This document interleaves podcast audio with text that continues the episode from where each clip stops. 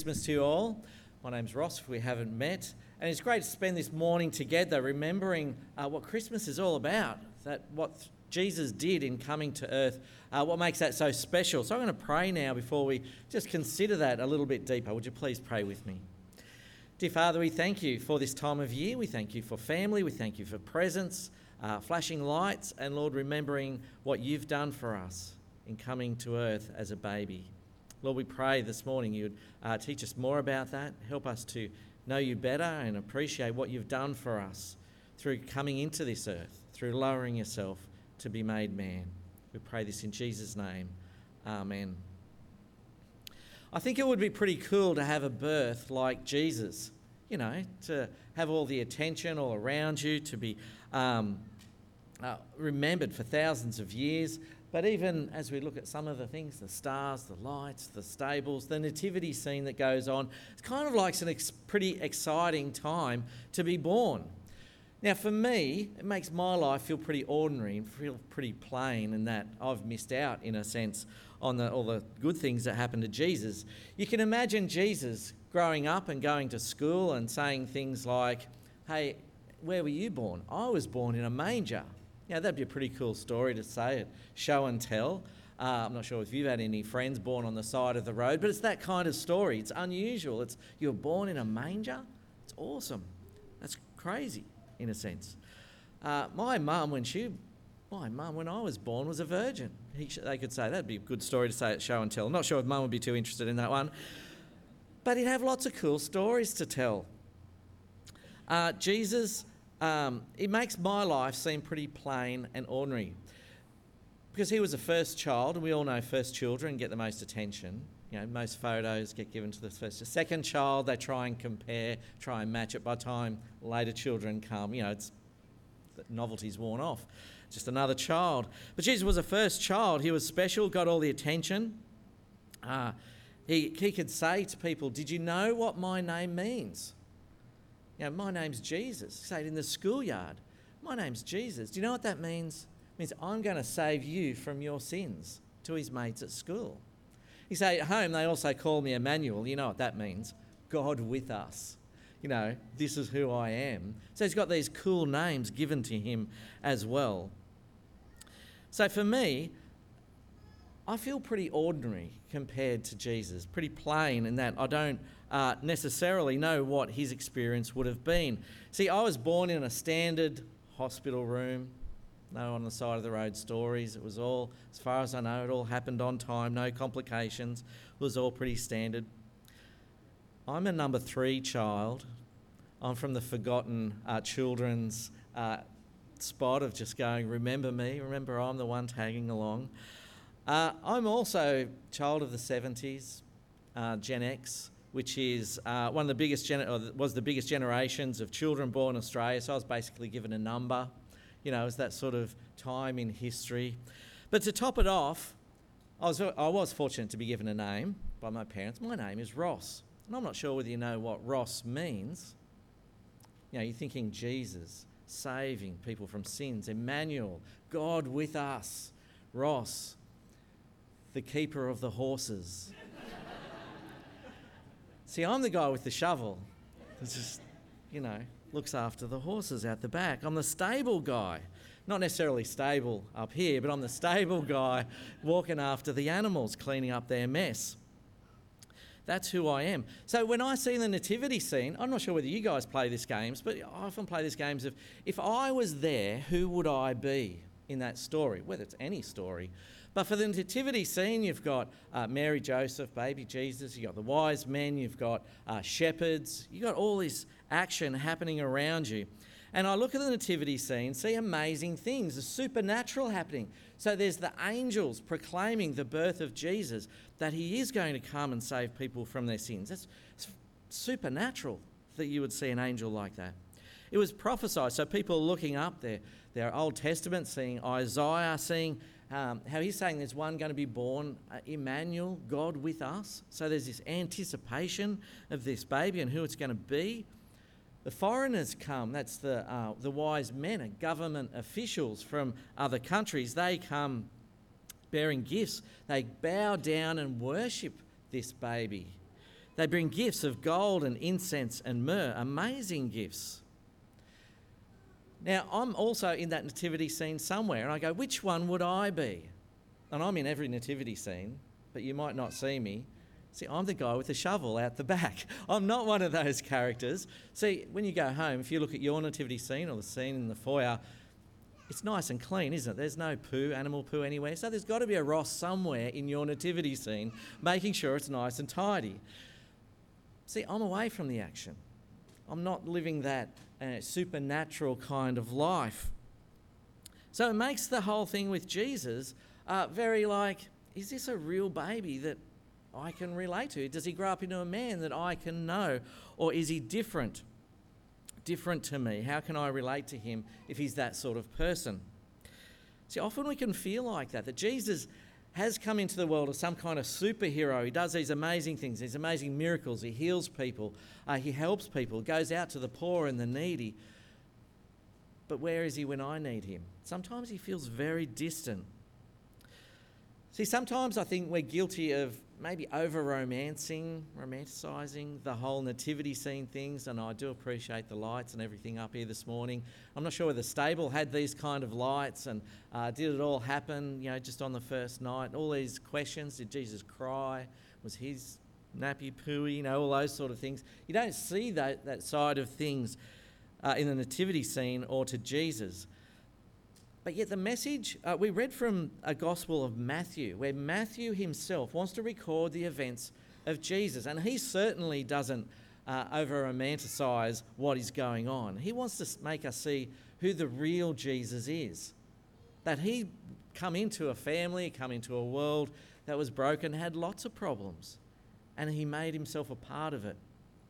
So if you got your Bible there, just flick back one page. If you haven't, that's all right. It's only the previous chapter. In early in chapter one, we start in late chapter one.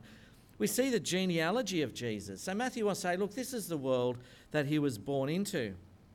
Matthew chapter 1, verse 1. A record of the genealogy, genealogy of Jesus Christ, the son of David, the son of Abraham. So, this is his roots. This is the family that he comes from. The son of David, which is King David, the greatest king that Israel ever had. That's good to have kind of in your family tree. You know, I was related to someone famous like that, but he's sort of halfway through the genealogy. We can go back further. The father of the uh, son of Abraham. So, Abraham was the father of this nation or this family. And from there on, you can go through the genealogy and look at the lives of those people through uh, early in the Old Testament.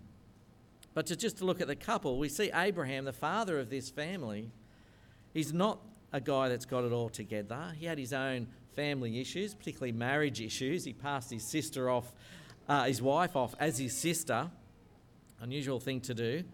Slept with the maid and had other concubines or other girlfriends, you might say. And you go, well, that's not the ideal relationship we want heading up our family but that's him. We go on, uh, we won't go through everybody, but we see them uh, as just a bunch of liars and murderers and sex offenders. And when you know the stories, that's within their own family. They're lying against each other, they're murdering each other, and doing inappropriate things to each other within their own family. They have not got it all together. Uh, there's a couple of uh, in laws mentioned in the genealogy. You know, a sex worker and people have been married before. You know, so they're not the perfect people they're bringing into the, the family tree. So Matthew's not pretending Jesus coming into the perfect family who's got it all together. They're a broken family. Particularly, we haven't mentioned David. David, the king, the one that we all go, wow, he's the amazing king. That's the one we want to mention. King David, he actually, Matthew even points out uh, where he says in verse 6 of chapter 1 there. He says, Jesse, the father of King David, David was the father of Solomon, whose mother had been Uriah's wife. Just happens to throw in this little bit.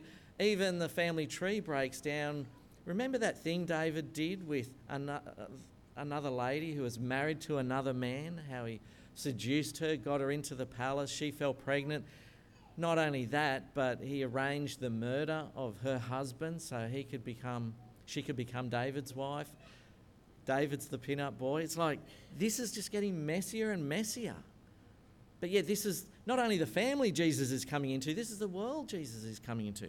a world of brokenness. So when Jesus gets born, does everything get better? Well, we saw in the story where Jesus gets born uh, as king, future king of his people, someone who's going to save his people. But yet, other people didn't think that too, too kindly. See, he wasn't a king that was born in a palace with lots of guards around him. Pick up the uh, verse in verse 3 of chapter 2 where it said, King Herod, when King Herod heard this, the king, uh, the Roman king that was there, heard that Jesus, this future king, was being born, he was disturbed and all Jerusalem with him. Only talking about the Jewish leaders who lived in Jerusalem. They were all disturbed. Who is this king? He's only a baby that's been born, but we've heard about him, we've heard great expectations about him, but we want to get rid of him. So for Herod, Herod wanted him dead so bad that he went to Jerusalem, killed all the young born children, young born boys, uh, that he wanted him so bad. And Jesus, with Mary and Joseph, had to flee to Egypt. Got that little bit at the end of the reading? It's like, this is not the comfortable, let's set up our family here, this is going to be nice, uh, you know, the nice backyard and everything. Let's flee to Egypt because we're fearing for our lives. Egypt, you might remember, when we think of uh, how did that go with God's people, with Israelites, uh, Egypt enslaved the Israelites many hundreds of years earlier. So Egypt is kind of like the enemy.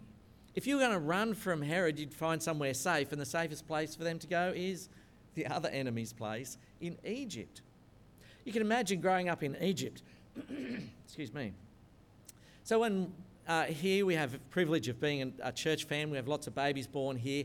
And when we have babies born, uh, often when they get baptised, we get our congregation members to stand up and promise that they will help raise the children uh, raise them to know and love Jesus Christ. It's a great thing we do as a church family. That whole thing, it takes a village to raise a child. But for Mary and Joseph to run to Egypt, you can imagine for, for Jesus growing up there, if he, if he told one of his Egyptian mates, Oh, you know, I'm, I'm a Jew and king of the Jews, he'd probably get beaten up by, by the Egyptian boys. Or if he found another Jew there hiding out in Egypt somewhere, hey, you know, I'm, I'm you know, it's who I am, I'm king of the Jews he'd fear of getting dobbed in back to Herod, and then they'd come and hunt him down. Talk about life on the run, no place to rest your head, living in fear that something's going to come in on you at any time. This is the childhood of Jesus, running away. In fact, that was Herod chasing him. The Jews chased him. They wouldn't give up on him, not ever. They continued, even when Jesus grew up to be a man, a teacher, a miracle worker. They continually hounded him. They wanted to get rid of him.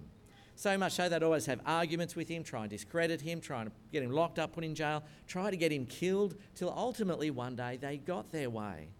Had Jesus arrested.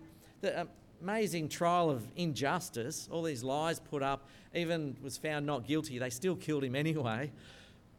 But the Jews got their way. They mocked him, had him flogged. So he got the rough end of the deal there. There was nothing privileged about the life of Jesus. There was nothing fair about his life. Not like we see the romantic stories of him being as a baby. And Matthew tells us these stories to draw us closer to Jesus. He was a real, grew up as a real person with real life issues. The book of Hebrews, a bit later on in the New Testament, explains uh, in Hebrews chapter 2 because Jesus, because he himself suffered when he was tempted, he's able to help those who are being tempted.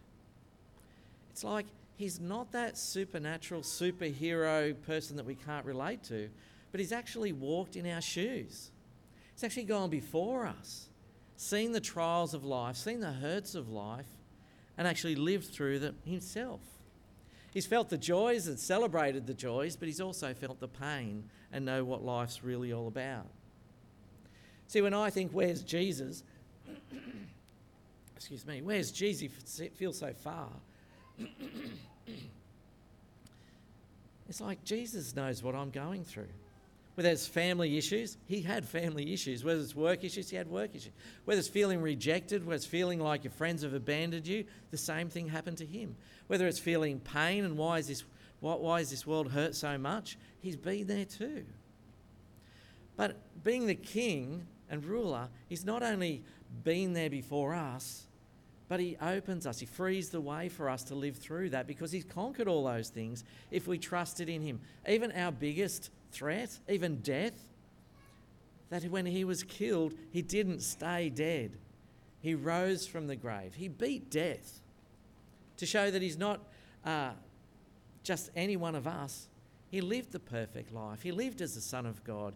He was raised to perfection to show that he could defeat death. He is truly God and one we can trust. He's not some distant God that people think religion is all about. He's the one who come and lived the life for us. He's not some philosophy that, that tries to comfort us or make us feel better, but he's an actual man, the one we celebrate as a baby but grew up, the one we can follow and trust. That he did have authority over all things, continues to have authority over all things, even death. And he will one day come to bring us home with him, to raise us from the dead, to bring us to him in heaven. He is someone we can trust because he knows me. He knows what I've been through. He's not just the baby in the romantic story with the flashing lights. He's a person who lived life like we do. He's Emmanuel, God with us, and he's Jesus because he saved us from our sins. He saved us from our brokenness and makes us right. That's why we can celebrate the birth of Jesus. We do that with giving gifts, we do that with good food, and I hope you get a chance to do that today as you celebrate that with family. But also remember to spend some time out to spend some time with Jesus. Say, look, these are the things I've got going on in my life. And I know you've been through all that. Can you guide me as well? And I'm going to trust you in that. Let me pray. Dear Father, we do thank you for being a good and loving God. We thank you that when we look to you, you're not some uh, superhero that's so different from us that we, we don't know or relate to or can't trust. But Lord, you lived the life before us. You walked the paths we walked. You suffered and lived and celebrated the same things we suffer, the same things we live through, same things we celebrate. So, Lord, thank you that you're a real God and you care about us so much that you came to earth you came to us, a world of brokenness, not to criticize us or curse us, but to make things right. So, Lord, we pray this morning that you would help us to celebrate Christmas in, a positive way with family and friends, with gifts, with good times. But, Lord, help us to remember that we can trust in you, we can know you, uh, not just for today, but for all eternity. We pray it in your name. Amen.